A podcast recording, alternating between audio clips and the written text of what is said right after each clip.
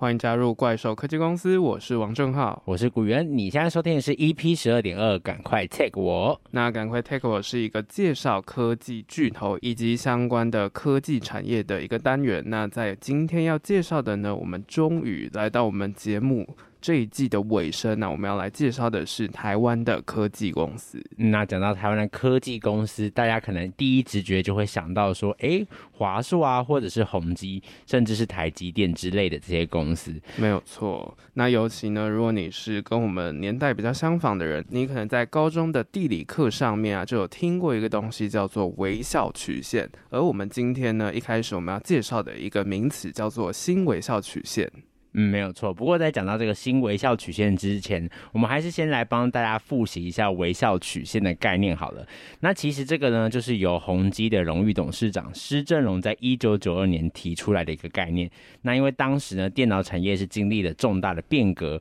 那分工整合呢，就成为当代的一个趋势。嗯，因为过往市场的赢家通常都是那种垄断上下游产品的世界大厂。不过啊，那个时候到了九零年代的时候，这些赢家开始转向了个别领域的龙头，也就是说，它变成是每个领域里面的佼佼者。那特别啊，是附加价值这一块，算是一个非常赚钱的业务。那为了要去这样子解释说，哎，到底为什么这样分工整合可以导致它是可以脱颖而出的？那那种产业竞争的条件又有什么呢？施正荣他就用这样子的微笑曲线的方式去表达。嗯，那在整个图表的左侧的纵轴呢，它是代表着生产过程中所产生的一个附加的价值；在横向呢，则是生产的一个过程；在最左侧呢是技术专利，那中段的部分呢是组装，而最右端的部分呢是品牌服务。那施正荣当时就认为说，在整个产业链中，组装的一个附加价值相对在整个过程中是比较低的。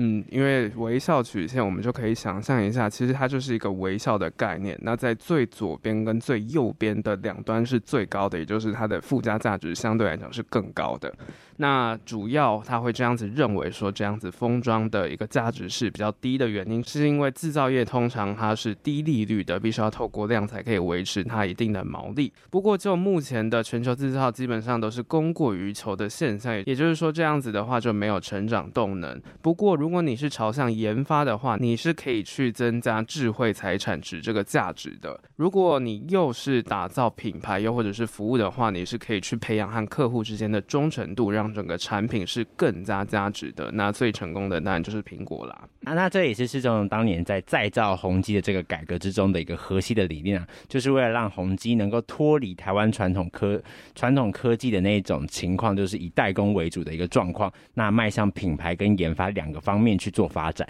嗯，不过这个理论其实从一九九零年代一直到现在已经有一段时间了嘛，所以施正荣他就有结合这几十年来在商场上面的观察，就有提出了一个修正版，也就是我们今天的主角新微笑曲线。那他就是表示是说，在经过这么多年的发展呢、其实我们已经不可以单纯是透过微笑曲线去探讨现在的产业附加价值结构。嗯，那所谓的这个新微笑曲线呢，它其实是一个多维度的一个概念。刚才我们讲到。微笑曲线它是一个 x y 轴，是一个二维的一个概念。那他觉得这个多维度的这个微笑曲线呢，必须还要考量到这个领域别的 z 轴，也就是它变成一个三 D。甚至在后期，他甚至还提出说。更多的维度的这种新微笑曲线的一个概念，嗯，那这到底是什么意思呢？其实简单来说，它就是认为说不同产业领域当中是有它各自的微笑曲线的，而新微笑曲线它是要更加强调那种跨领域的整合。你唯有透过跨领域的方式，你才能在新经济中创造新的体验以及共享资源。那施正荣它就以科技和医疗结合作为例子。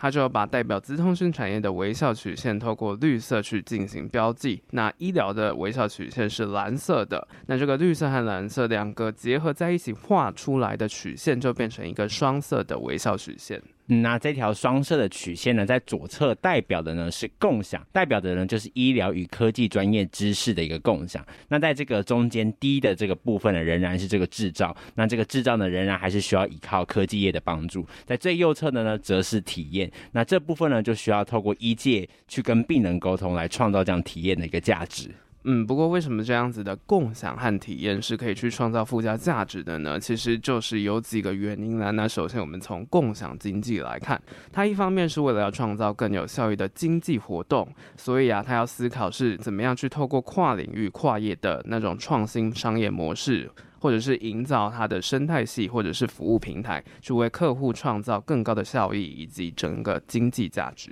在另外一方面呢，则是要将现有许多不同的一个产业的价值链，那这些价值链发展至今其实也相当成熟，就透过这种新的一个共享的模式，可以将这些既有的价值链去做一个有效的整合，然后彼此共享，让这些既有的资源呢可以被有效利用，进而从中创造新的价值。嗯，而就用这种体验经济来说啊，是从用户的体验作为产品以及服务的最终体现。它的关键呢，就在于能否为用户创造最高的价值，让用户有美好的体验，就愿意买单。所以，这种体验经济呢，其实算是一种比较无形、比较抽象的一种价值，是一种让我们对新的体验的一种向往。然后，在微笑曲线的最右端，它重视的是为消费者创造出创新的那种体验价值。那主要是这种，就是观察现在的一个。产业发现，他认为啊，目前在市场上的一个共享经济啊，大部分都是这种有形的商品。但他自己认为啊，其实真正有价值的东西，往往是无形的。比如说，我们可以将专业的知识跟这些 IP 去做结合，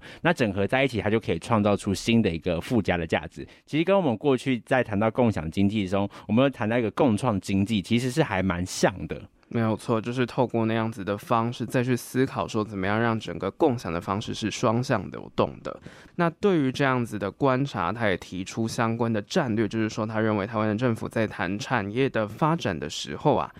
不能只是单纯由经济部去主导任何的一个行为，应该是要各个部门都有加入才对。那施政荣就认为，台湾可以运用自己在资通讯领域的优势，去帮助其他的行业做到数位转型。那一样，他也是再次的回到医疗这一块去阐述，是说到底为什么数位转型是这么的重要？嗯，没有错。那他就认为说，台湾可以以大力发展这个智慧医疗，或者说智慧医材，并且建立这种主导的平台，成为各国认证的一个机构。那任何的国家如果有相关的一个呃器材的认证，就必须要先送到台湾来，以此来提升这个国家的一个形象。没有错。那在整个现在高龄的社会来讲，其实这一块的科技以及相关的医疗的结合，确实是一个我们在运用科技上面来讲一个非常需要去努力的方向。那有关于新微笑曲线的一个名词解析，我们就聊到这里，等等就正式进入到我们的科技公司。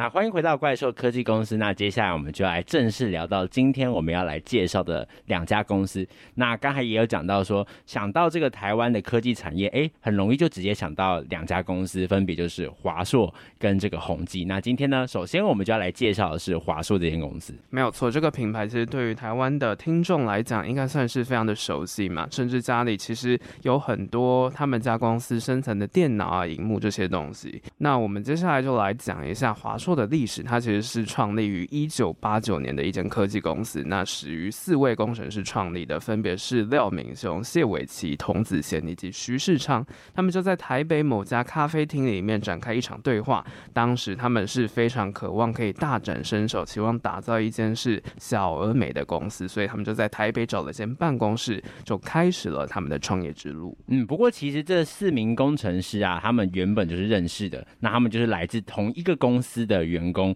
也就是宏基，而且呢，他们四位呢都有共同的一个上司哦，那就是施崇棠，也就是华硕前任的董事长。那其实，在公司创立不久之前呢，四位工程师其实是想要让施崇棠来作为公司的一个领导人的。嗯，不过在当时啊，其实宏基陷入它的低谷期，所以施崇棠一开始是抽不开身的，所以他就出资启动基金的六十 percent，帮助他们成立了宏硕电脑。嗯，那个时候其实不叫华硕，叫做宏硕哦。那公司成立后啊，四个人就开始去思考说，到底要以什么当做公司的发展方向？因为那个时候已经有宏基了嘛，所以他们到底要去怎么样进行他们的业务，也是必须要去思考的。那最后呢，他们就决定把突破点放在大多数人不看好的主机板设计。嗯，那在短短的八个月之内啊，他们就社区出了这个 Catch 三八六三三和这个四八六二五两款个人主机板。那这两款主机板呢，被大量应用在 IBM 制造的多款产品。那重点是呢，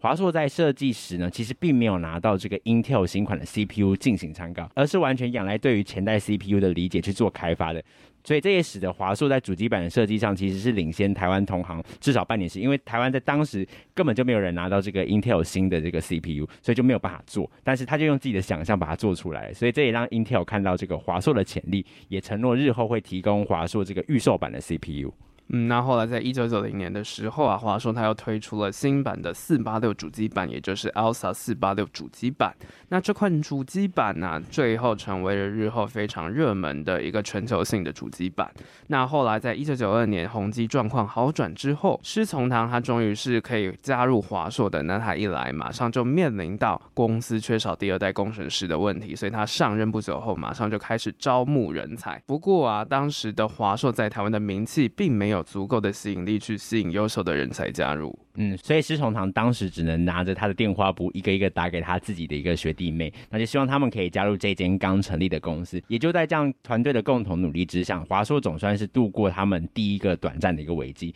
同时也在当年呢正式跟这个 Intel 展开了合作。嗯，那隔年一九九三年，华硕推出了全球第一片双 Pentium CPU 的主机版五八六。后来，一九九四年改名成华硕，那名称就是来自公司想要成为华人之硕的一个期望。那之后呢，华硕其实就相继推出了许多在这个技术上领先全球的一个主机板，因此各大一线厂商的这个主机板的订单呢，就像这个雪片般飞来，所以让这个华硕在一九九五年成为了全球最大的一个主机板的厂商。那在隔年的一九九六年呢，这个华硕呢就在这个台湾证券交易所正式挂牌上市了。嗯，那借着这样子主机版的一个成功啊，思从堂他其实就开始去找一下，诶，到底未来市场的发展方向是什么？那最后呢，他认为三 C 产品将会成为一个趋势。那三 C 呢，也就是 Computer Communications and Consumer Electronics 这三个产品。那因为他认为这个三 C 是趋势，所以隔年一九九七年的时候，他正式向市场推出了自己第一台笔电 ASUS P 六三零零。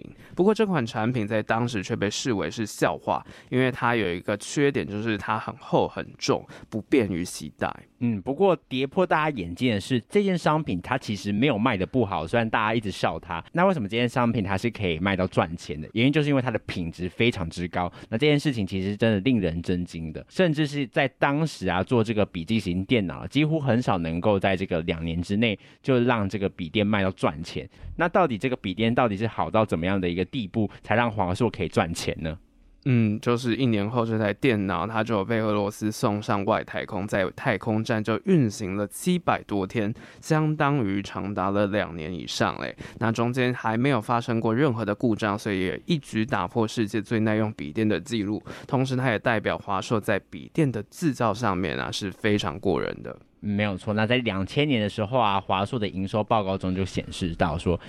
这个华硕的总营收啊，主机板跟笔电是占了最大的一个部分，那分别占了五成跟两成。那为了强化这个售后的服务啊，华硕也开始在这个各国，像是中国、荷兰、美国等六个国家设立这个客服的一个中心。甚至隔年二零零一年，他还成立了这个二十四小时不打烊的华硕皇家俱乐部，它的功能就是要及时技术支援这个顾客的问题。嗯，尽管这个俱乐部确实现在遭到非常多的民怨，就是它的一些服务真的品质是有待加强的。不过，anyways，那后来累积到二零零三年十月份呢、笔电的营收已经成为了公司总营收的四成之多，那其实就和他们当初创立的一个业务主机板的营业额其实相差没有很多。那笔电的产量更是来到了全球前五名，也就是说，经过六年的发展的话，它已经成为了一条龙，就是从整个设计啊、制造、销售到服务的笔电，都是掌握了它的供应链，也让华硕决定透过这样子三 C 的通讯市场推出了首款三局的掀盖式手机，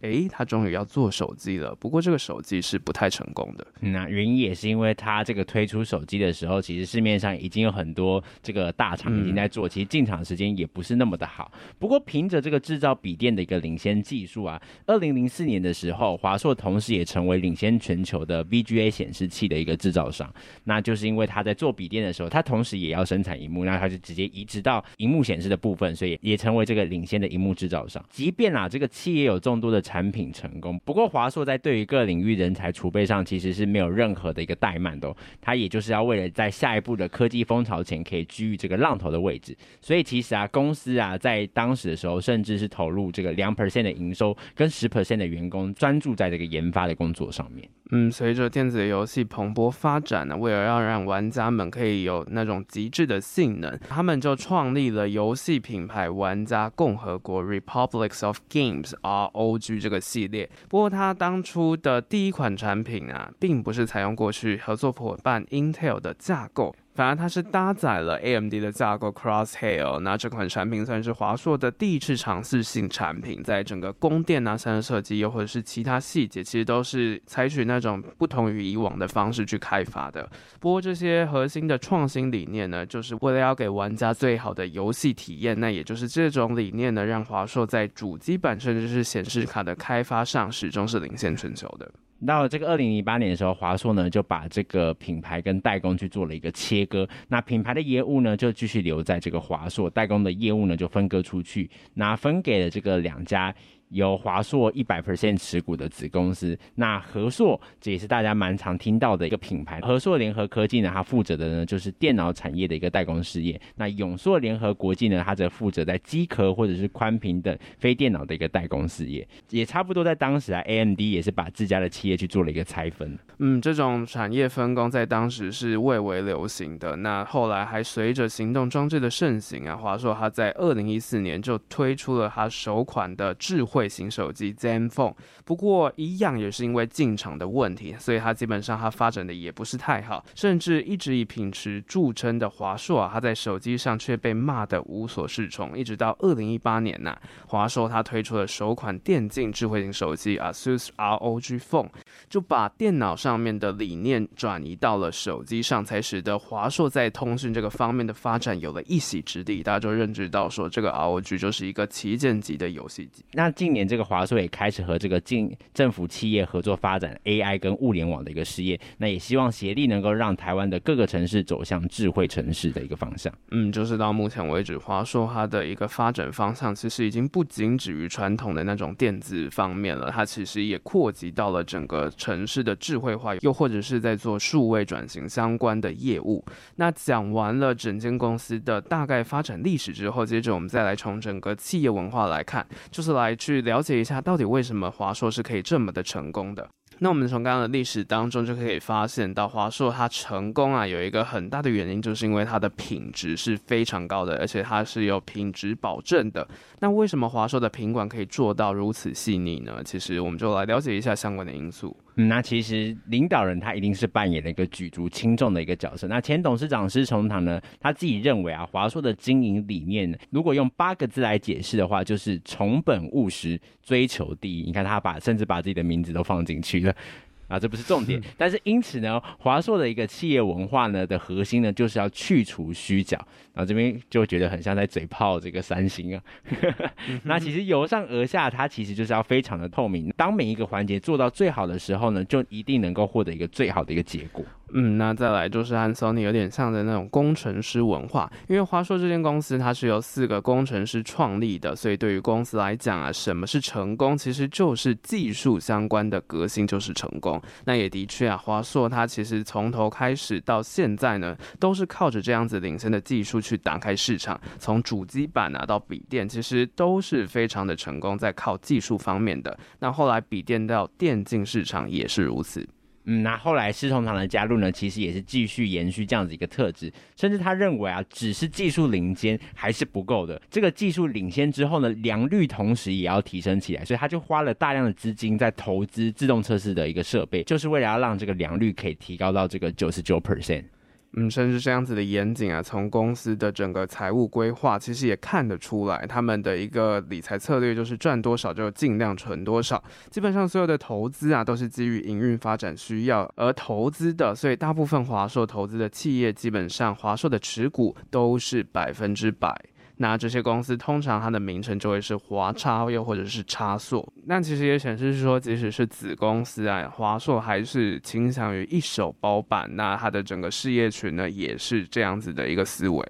嗯，那施崇棠就说到说，除非是这个时效性很强，必须要仰赖和其他公司合作来抢占先机，不然其实呢没有合作的一个必要性。如果能自己做就自己做，所以他甚至连这个外国要投入资金啊，其实华硕呢都是不会轻易点头。也就是这样子的一个严谨啊，让这个华硕呢从这个小而美慢慢的走向这个大而美。好了，那在了解了整个华硕的相关历史以及企业文化，接着休息一下，我们来继续来探讨另外一间公司。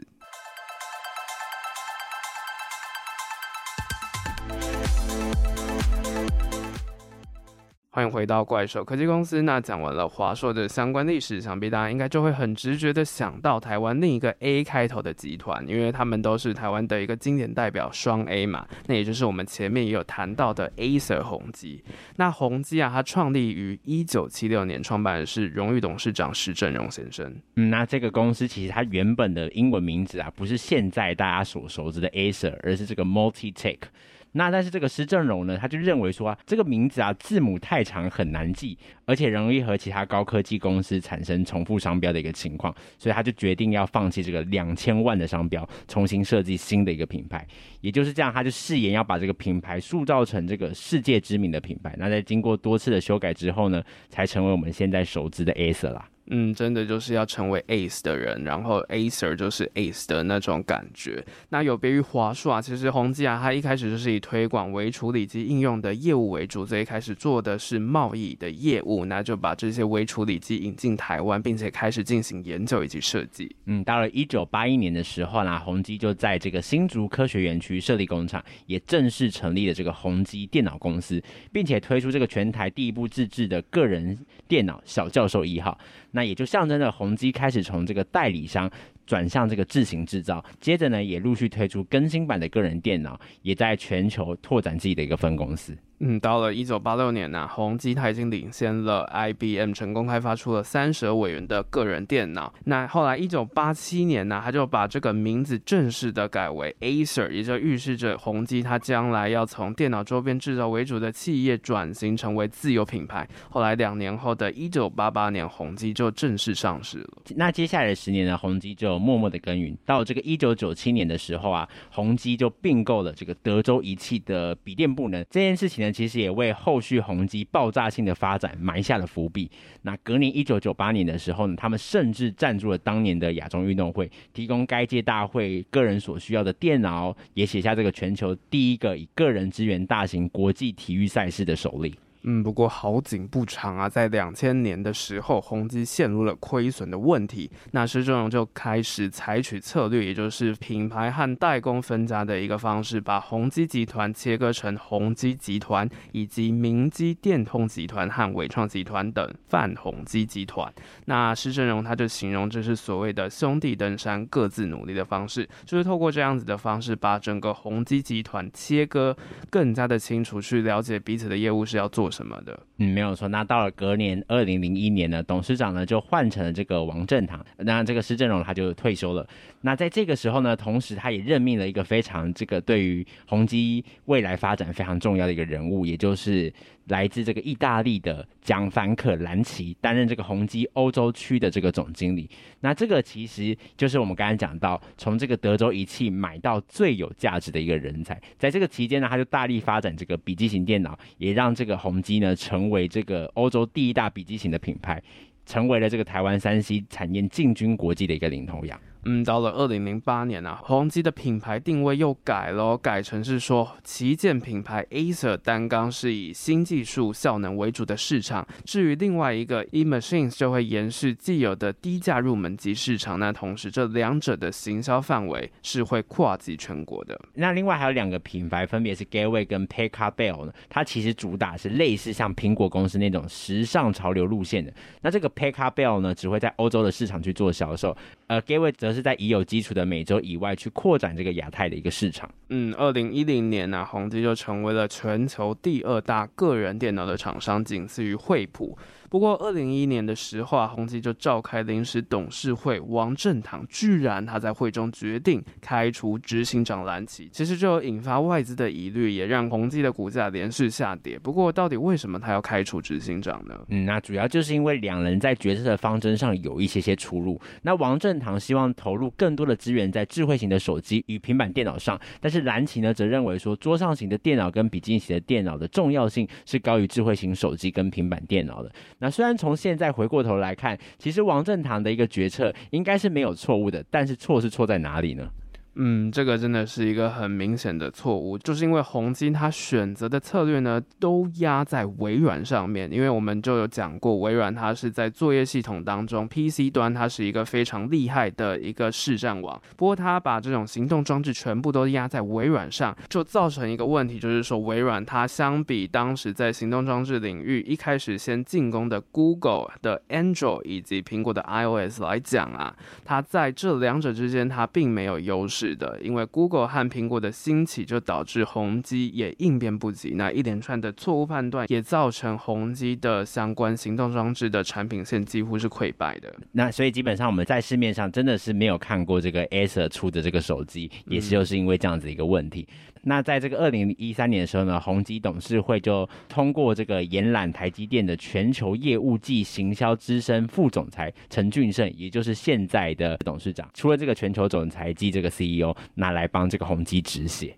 嗯，后来在一年的努力过后啊，二零一四年的 Q2 终于转亏为盈了，然后还在 Q3 呐、就达到了出货量年成长是全球第一的佳绩哦。那二零五年的时候啊，宏基就宣布完成现金的增资案，发行了三亿股，一共募集了新台币五十四亿元的资金。那后来二零一六年之后啊，在笔电的基础上，宏基它就开始发展了一些比较未来一点的技术，像是 VR 这种高科技的技术。不过关于 VR 它的发展呢，到了二零一八年，因为连续两年是亏空的，所以就停摆了。而至于现在宏基目前的发展方向呢，我们就会等到下一集探讨议题的时候再继续分析。那我们刚才在历史中讲到宏基呢，基本上都是以整个宏基集团的尺度在讲它的一个发展。那原因呢，就是因为宏基其实底下真的有太多子企业，举凡像是宏基电脑、明基电脑等，基本上如果你在台湾看到什么什么基公司的，那其实极有可能都是宏基的一个子企业。